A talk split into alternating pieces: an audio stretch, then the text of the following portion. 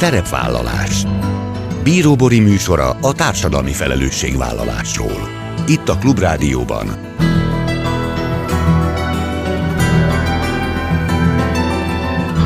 Szerepvállalás Jó napot kívánok! Bíró Bori köszönti Önöket! Adásainkban hétről hétre példákat hozunk arra, hogy egy-egy cég vagy intézmény, netán magánszemély, milyen formában, milyen eszközökkel járul hozzá anyagi gondok, társadalmi problémák orvoslásához, az életminőség javításához, a fenntartható fejlődéshez. Így módon is kifejezve, hogy felelősséget érez azért a környezetért, amelyben él és dolgozik. A Nemzetközi Gyermekmentő Szolgálat mozgó fogászati busza 1995 óta járja az országot. 2020-ban 8 helyszínen járt, ahol több mint 2000 gyerek fogait vizsgálták meg. A buszban dolgozó önkéntes fogorvosoknak idén is rosszak voltak a tapasztalataik. A szűrésen megjelent gyerekek átlagosan több mint felének volt szúvasfoga, és volt olyan helyszín, ahol ennél is rosszabb volt az arány. Vendégem dr. Tóth Tünde fogszakorvos, aki 1997 óta dolgozik önkéntesként a gyermekmentő szolgálatnál.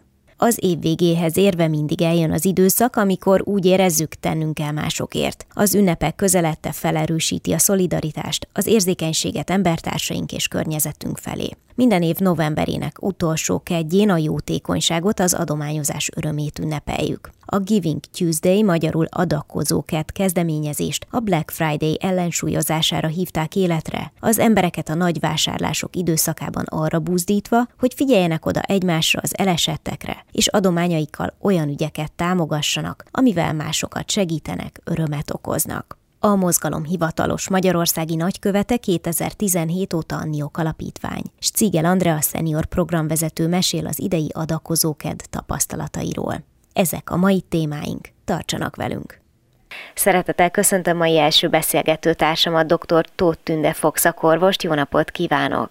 Szép jó napot kívánok mindenkinek! 1997 óta dolgozik Tünde önkéntesként a gyermekmentő szolgálatnál a mai beszélgetésünk apropója, az a fogászati rócsó, amely most már hosszú évek óta járja az országot, és 2021-ben 8 helyszínen 11 alkalommal tartottak fogászati szűrést, és hát úgy tűnik, hogy a hosszú évek ide vagy oda nagyon nagy szükség van egy ilyen mobil szűrőbuszra, mert sok-sok olyan gyerekkel találkoznak, akik sajnos egyébként ezt a lehetőséget leszámítják, számítva talán nem is jutottak még el életükben soha a fogorvoshoz. Ez egy nagyjából érvényes diagnózis? Ez így van, ez így van, tehát Magyarországon nagyon-nagyon sok olyan terület van, ahol az egészségügyi törvényben előírt évi két iskolai szűrés sem tud megvalósulni, vagy azért, mert mondjuk az adott településen nincsen fogorvos, messzire kellene utazni, vagy egyéb nehézségek kapcsán, tehát ezeken a területeken én azt gondolom, hogy még fontosabb a prevenció, a gyerekeknek a figyelmét felhívni a helyes szájápolásra,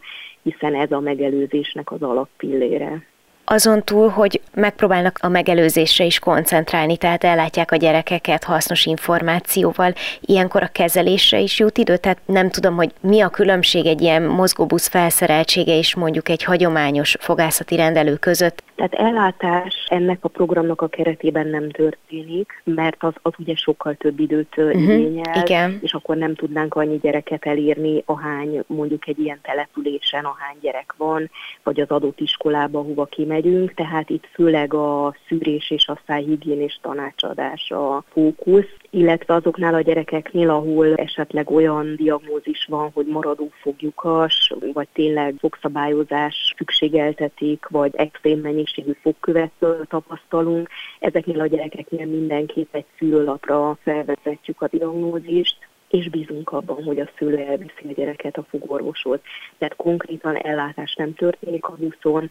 A fő cél az az, hogy megszokják ezt a környezetet, csoportban bátrabbak, illetve nagyon-nagyon egyszerű módszerekkel tudjuk őket motiválni, például azzal, hogy az épfogú gyerekeket közösen megtapsoljuk, és azok a gyerekek, akik így kiválasztásra kerülnek, azok nagyon-nagyon büszkék, azok a gyerekek, akik lemaradnak a tapsról, azok meg azon fognak igyekezni, hogy egy következő szűrés kapcsán ők is kiválasztottak legyenek. Szóval, hogyha egyébként ők nem találkoznak mondjuk az iskolában vagy a családban jó példával, és nem tudják, hogy miért fontos egyáltalán a szájhigiéné, akkor itt legalább van egy pici lehetőség arra, hogy ezzel a kérdéssel megismerkedjenek, és hogy lássák, hogy miért is van erre borzasztóan nagy szükség. Ez így van, ez így van, tehát ez a fő cél, tehát meg legyen a tudás, azok a gyerekek, akik részt vesznek a szűrésen, azok fogkefét és fogkrémet kapnak ajándékba, tehát ezzel is ugye gyakorolhatják az elsajátított technikát, és hát bízunk benne, hogy a gyerekek kapcsán tanulnak a szülők tehát nagyon-nagyon sok mindenben példamutatóak a gyerekek, és hogyha a gyerekek kapcsán a szülőket is elérjük, akkor, akkor azt gondolom, hogy nyertülünk van. Az egészségügy több területéről is lehetett azt hallani, hogy a koronavírus idején, amikor ugye nagyon sokan nem jutottak egészségügyi ellátáshoz, részben azért, mert mondjuk féltek kimozdulni, részben azért, mert mondjuk nem is lehetett eljutni, ugye nyilván így a különböző szakaszaiban a, a vírushelyzetnek, de hogy ezzel kapcsolatban az önök tapasztalatai tapasztalatai milyenek voltak, tehát kifejezetten így a fogászat területén kérdezem. Hát sajnos ez azt a vonalat erősítette, tehát a szervezett fogászati szűrések elmaradtak, az iskolában szervezett szűrések is, aminek nyilván statisztikai következménye lesz, ez nyilván nem egy-két napon belül jelentkezik, de ezt nyilván látni fogjuk, hiszen elmaradt másfél év, amikor a gyerekek szervezete nem jutottak el fogorvoshoz, csak akkor vitte a szülő is a gyereket fogorvoshoz, ha fájdalma volt, tehát a rutin szűrések elmaradtak, tehát most már ugye nagyobb problémákkal fogunk szembesülni, esetleg olyan helyzetekkel, amikor már egy fog menthetetlen, vagy már nem menthető egyszerű körülmények között, és ezt hangsúlyozom mindig a gyerekeknek is, meg a felnőtteknek is, hogy az, aki tart a fogorvostól, azoknál még jobban kell odafigyelni arra, hogy esetleg egy kis ellátásban részesüljön a fog, ami még fájdalommentes, és nem azzal kezdeni egy fogászati kapcsolatot, hiszen ez egy életre szóló rendszeres feladat az ember életében a szűrővizsgálatokon való részvétel, hogy egyből egy olyan helyzetet szembesülünk, amikor már vágószúró eszközök vannak, amikor már érzésteleníteni kell, és akkor ez az élmény, ez nyilván felnőtt korra visszük magunkkal, és nem leszünk bár által. Tehát még fontosabb ezekben az időkben én azt gondolom a megelőzés, és ezt otthon tudjuk csinálni. Tehát a rendszeres fogászati szájápolási rutinok kialakításával, azzal, hogy rágunk a fogainkkal. Tehát nem csak a szájápolás, a szájápolás is egy nagyon-nagyon fontos része a megelőzésnek, és a fogászati szűrés is, de az egészséges táplálkozás, hogy a fogakat arra használjuk, amire vannak, hogy rágjunk. Tehát nem csak kenyér beleteszünk, ami puha, hanem megrágjuk a kenyérhéjat, ami ropogós, és amire ugye a fogak vannak valójában. És én ezt látom a 21. század problémájának, hogy nem ismerik a gyerekek a vízivást, tehát mindenki az édesitalukra vágyik, és gyakorlatilag azzal, hogy mondjuk egész nap kortyolgatunk egy cukorral teli folyadékot, a fogzománcot kitesszük folyamatosan a savas támadásnak, aminek a következménye a fogszuvasodás.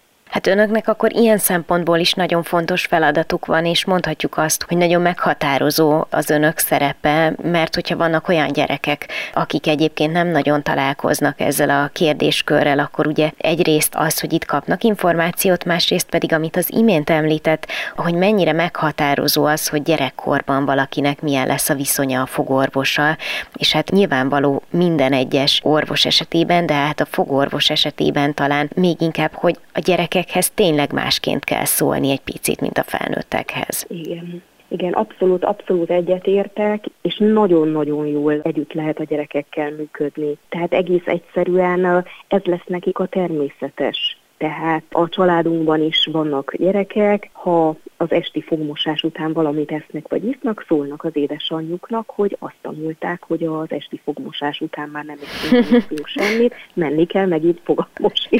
És ezt tehernek érezzük, amikor már tényleg a nagyon-nagyon nehéz szerep hárul most a szülőkre, a koronavírus kapcsán, mert egyrészt a félelem, hogy a gyerekeket féltik a mindenféle fertőzésektől, másrészt a tanulás, tehát sokkal több energiát kell szánni, és akkor még ilyenkor egy, egy fogmosási rutin, de játékos formában tényleg egy idő után a gyerekeknek ez egy automatizmus lesz, ugyanúgy, mint a fürdés, ugyanúgy, mint a kézmosás, és ezzel tényleg megalapozzuk a fogak jövőjét visszakövetésre mennyire van lehetőség? Tehát egyáltalán szoktak-e visszatérni azokra a helyekre, ahol korábban már jártak? Lehet-e látni a munkájuknak az eredményét? Tehát, hogy valóban azok a gyerekek, azok a családok, akik már találkoztak a mozgófogászati rendelővel, azok a későbbiekben már jobban odafigyelnek a fogukra, kevésbé kell magyarázni azt számukra, hogy miért van mindenre igazán nagy szükség. Így van, tehát vannak olyan települések, elmaradó települések, ahol hátrányos helyzetű gyerekeket szoktunk vizsgálni, visszajárunk ide, és büszkén újságolják a gyerekek, hogy betönettem a fogam, és akkor ugye ezt magyarázzuk nekik, hogy ha valami elromlik, akkor azt meg kell javítani. Tehát nem dobjuk ki, hanem ugye az otthoni háztartási eszközöket is javítjuk, és ugyanígy a fogakat is, és ezeket a gyerekeket is külön meg szoktam dicsérni, hogy nagyon-nagyon büszke vagyok rád, és most már neked is egészségesek a fogaid, és akkor ezt megtanulják a gyerekek, hogy ez, ez igen. Tehát ha valami elromlik, akkor meg kell javítani. Tünde, említettük, hogy 1997 óta dolgozik önkéntesként a gyermekmentő szolgálatnál. A fogászati busz az úgy tudom, hogy 1995 óta járja az országot, tehát ön majdnem egészen a kezdetektől csatlakozott. Mi a jó ebben a munkában? És hát remélem nem haragszik meg, ha így mondom, de nem valószínű, hogy sokan ismerünk olyan fogorvosokat, akik a szabad idejükben szívesen vállalnak ilyen jellegű önkéntes munkát. Ugye önök sokszor az ország nagyon szegény területeire utaznak el, találkoznak akár sérült gyerekekkel. Tehát, hogy ezért nem olyan egyszerű ez a helyzet, mint amikor valaki bejön a kipárnázott rendelőbe, és akkor ott kell vele foglalkozni, hanem ahogy az elmúlt percekben említette, azért ez egy nagyon kemény és türelmet igénylő munka. Én azt gondolom, hogy a magyar egészségügy azért működik, és azért működőképes, mert olyan pilléreken áll, és ezt nem csak az orvosokra mondom, hanem az ápolókra, asszisztensekre, szájhigiénikusokra, akik ezt szívből csinálják ezt a munkát. És egy nagyon-nagyon egyszerű példa jutott eszembe, ahogy így a kérdés elhangzott. Máté Szalkán leszűrtem körülbelül 540 gyereket. Egy laikus is végig gondolhatja, hogy 540 gyereknek csak köszönni. És nekem mindig az a célom, hogy az az 540 gyerekből minden egyes gyerek legalább egy mondattal térjen haza, amit utána hasznosít, akkor sikeresnek érzem a ráfordított energiát, a ráfordított időt, a kedvességem, és a gyerekek rajzoltak egy fogat krétával a fogászati kamion elé, tehát gyakorlatilag kívánszorogtam a kamion lépcsőire, annyira elfáradtam, és az volt a fog írva krétával, hogy a fogorvosok jók. Hm. És én azt gondolom, hogy ez a mi utalmunk. Tehát, hogyha ha ők úgy gondolják, hogy a fogorvosok jók, akkor nyert ügyünk van. És ezt mondom minden felnőttnek, hogy a gyógyítás, a megelőzés az egy szükséges eszköz ahhoz, hogy örömmel fogyasszuk a finomságukat, hogy ne fájdalommal teljen egy szabadság, hanem örömmel és gondtalanul. Ennek meg ez a feltétele, hogy vigyázzunk arra, amink van, mert akkor kezdjük el becsülni, amikor elveszítettük. Amíg van, addig nem érezzük ennek az értékét. Hadd zárjam a gyerekek szavaival a beszélgetést, mégpedig, hogy a fogorvosok jók, és nagyon köszönjük az ön munkáját, és kívánok még sok-sok sikeres évet a gyermekmentő szolgálatnál dr. Tóth Tünde fogszakorvossal, a gyermekmentő szolgálat önkéntesével beszélgettem. Köszönöm szépen! Nagyon szépen köszönöm én is mindenkinek jó egészséget! Szerepvállalás. Folytatjuk az adást. Vendégem Szigel Andrea, a NIOK alapítványa, a Nonprofit Információs és Oktató Központ senior programvezetője. Jó napot kívánok! Jó napot kívánok! Azt hiszem, talán egyre többen találkozhattak már a Giving Tuesday, vagyis magyarul úgy fordítják, hogy adakozó kedv adakozó kedv napjával, és egy pillanatra el is szóltam magam, hogy azt mondtam, hogy adakozó kedv, mert hogy erről is szeretnék majd beszélgetni itt a következő néhány percben. Ugye alapvetően ez egy Amerikából indult mozgalom. November utolsó kedjéről van szó, tehát hogy mi történik és mi történt idén ezen a napon, és hogy mi is a gyökere ennek a napnak, talán induljunk innen. Igen, igen, érdemes egészen így az elejéről kezdeni. Már majdnem tíz éve, hogy ez a mozgalom elindult Amerikában. Ez arra jött létre ott, hogy a Black Friday, ami ugye szintén novemberhez kötődő pénteket jelöl, arról szól, és Amerikában ez különösen nagyon jelentős hatással van az emberekre, hogy kedvezményeket kapnak, vásárolnak, vásárolnak, egyre több akció jelenik meg mindenhol, tehát egy ilyen nagy-nagy vásárlási lázban csúcsosodik ki ez a Black Friday, és a Killing Tuesday tulajdonképpen ennek az ellensúlyozására jött létre. Nagyjából 2012 óta azt mondja ez a mozgalom, hogy a Black Friday után a következő kedden gondoljál egy picit azokra, akiknek segítségre van szüksége, próbálj meg egy picit visszaadni abból a sok jóból, amihez most hozzájutottál, és legyen most egy kicsit az adáson a hangsúly, az adományozás örömén és a segítésen. Tehát tulajdonképpen egyfajta ellenpontozása a Black Friday-nek, hogy nem biztos, vagy talán érdemes azt is átgondolni, hogy feltétlenül szükséges-e megvásárolni a, nem tudom, az x nadrágot, amikor már van belőle bőven elég a szekrényben, és hogy mondjuk ne adj Isten azt az összeget adakozásra is lehetne fordítani. Igen, abszolút. Hát ugye a fenntarthatóság kapcsán mostában rengetegszer előkerül ez a téma, hogy igen, egyrészt rengeteget fogyasztunk, rengeteget túlfogyasztunk, nem fenntartható az a mód, ahogy élünk. Ugyanez igaz egyébként az élelmiszereken túl a tartós fogyasztási cikkekre, a ruházatra, ugye ez a fast fashion, ez is rettentően nagy hatással van a környezetünkre.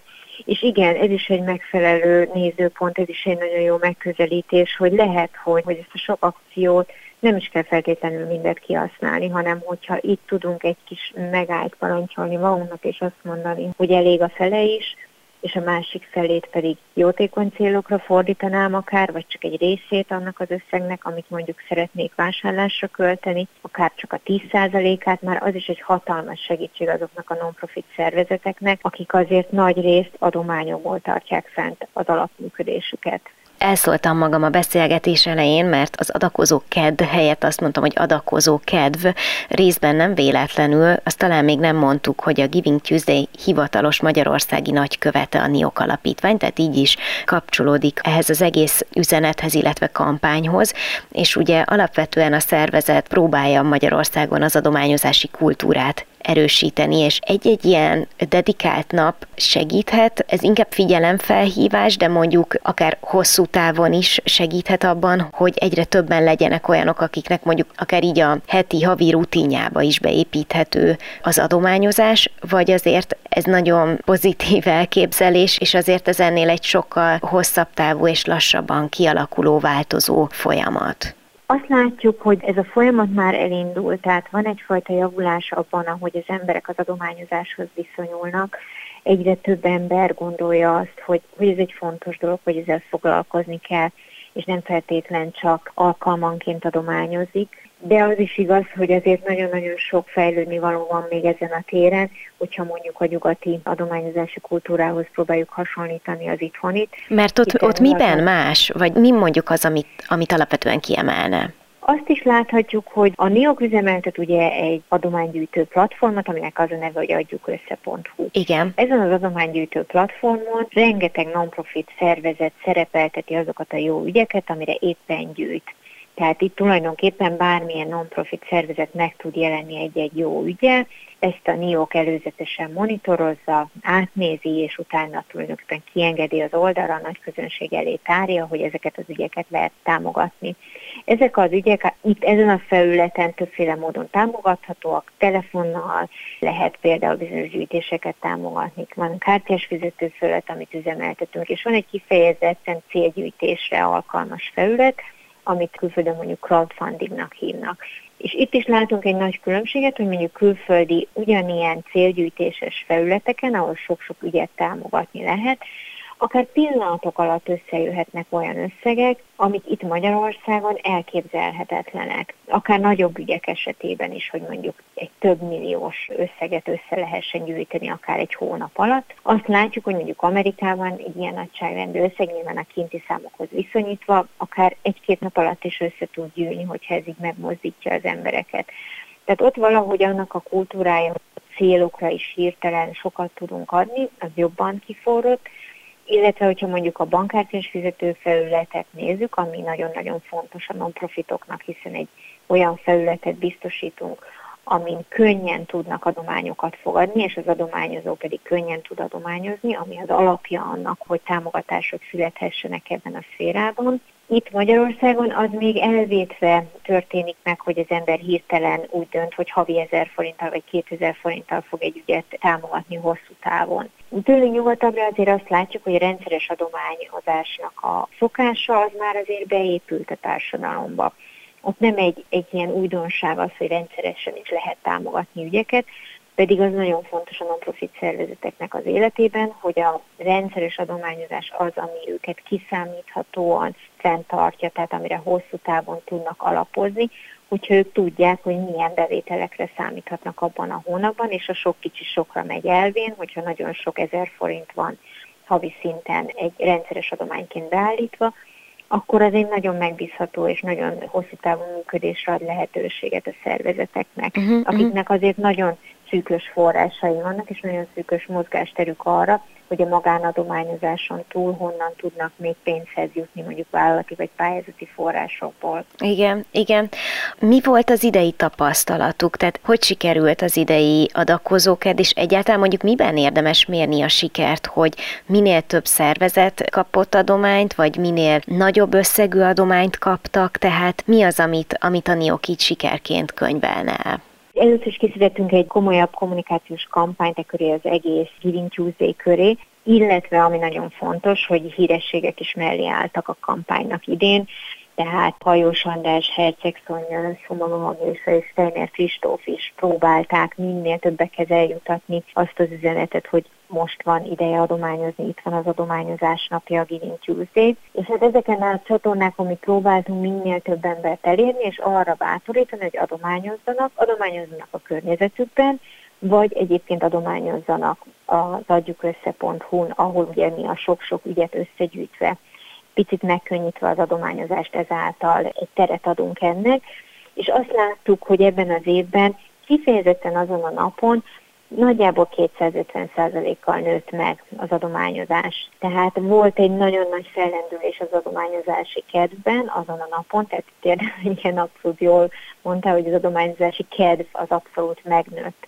ezen a kedden. Tehát volt egy látványos növekedés, és egyébként meg is maradt valamilyen szinten egy magasabb százalékon az adományozás azóta is a felületen, tehát nyilván itt azért egyéni adományokról beszélünk, két-három tízezer forintos adományok érkeznek ezekre az ügyekre, tehát ennek függvényében kell ezt tekinteni, de ez már egy nagyon szép eredmény, hogy ennyire megnőtt aznap a forgalom az oldalon.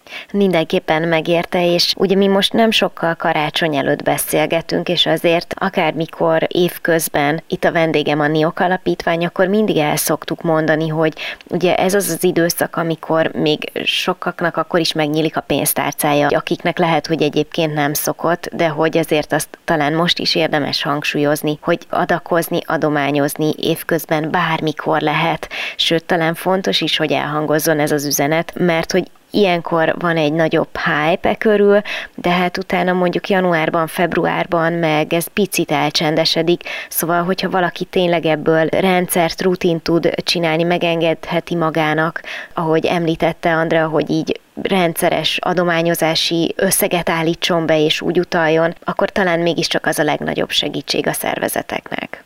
Igen, abszolút hosszú távon mindenképpen, és valóban fontos az, hogy legyen nyitottság arra, hogy jó ügyek mindig vannak, non-profit szervezetek mindig kérnek arra, hogy céljaikat meg tudják valósítani, és a NIOK arra törekszik, hogy egyrészt edukálja a non-profit szervezeteket abban, hogy tényleg hogy tudnak megfelelően kérni, hogy tudnak visszacsatolni az adományozók felé az eredményükről, amit elértek azokból az adományokból, amit begyűjtöttek, másrészt pedig, hogy tényleg adjunk lehetőséget a magánembereknek, próbáljuk meg segíteni őket abban, hogy hogyan lehet jól és könnyen adományozni, és erre szolgál, amiről már beszéltünk, ez a platform, az adjukössze.hu, ahol tényleg nagyon-nagyon sok ügyet próbálunk éves szinten behívni, megmutatni tényleg ezeket az ügyeket előtte mi abszolút már nézzük, egyeztetünk a szervezetekkel is. Tehát itt már tulajdonképpen egy ilyen kicsit előszült monitorozott gyűjtéseket látnak az emberek de ez akkor fontos, hogyha valaki ugye nem tudja hirtelen hova forduljon, és szeretne megbízható jó ügyeket találni, de hogyha van olyan célja bárkinek, amit akár havi szinten évközben is támogatna, az óriási segítség annak a szervezetnek, vagy annak az ügynek.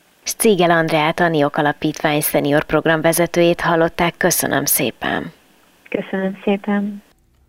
Ennyi fért a mai műsorba, legközelebb jövő héten szombaton 18 órakor jelentkezem. Ha még nem tették, kövessenek minket közösségi oldalainkon, a Facebookon, az Instagramon és a YouTube-on. Ha bármiről lemaradtak volna, az adást pénteken 14 órakor ismételjük, de a Klubrádió weboldalán is vissza tudják keresni. És most már podcast formában is elérhető a szerepvállalás. Keressék a Spotify, a Google és az Apple podcastek felületein, ahol bármikor meghallgatható a műsor. Köszönöm, hogy velem tartottak, további kellemes online rádiózást és ünnepi készülődést kívánok. Bíró Borit hallották. Szerepvállalás